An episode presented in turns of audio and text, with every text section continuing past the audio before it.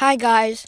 Yesterday I went to the a TEDx meeting where I met my editors and then we talked about my speech. There was also food for us to eat, but um I didn't really want to eat any because one they weren't fresh and two I didn't want to like cuz I just got my braces on and I wasn't used to it. And then they recorded a short video of me um talking about this TEDx event um, as part of their advertisement, I'm guessing. And yeah, we had to sign a form regarding uh, TEDx's rights to videotape and record and take pictures of us, and uh, to also have our personal information, etc.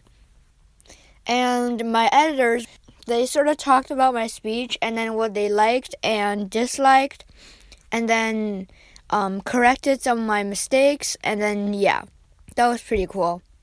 Bye.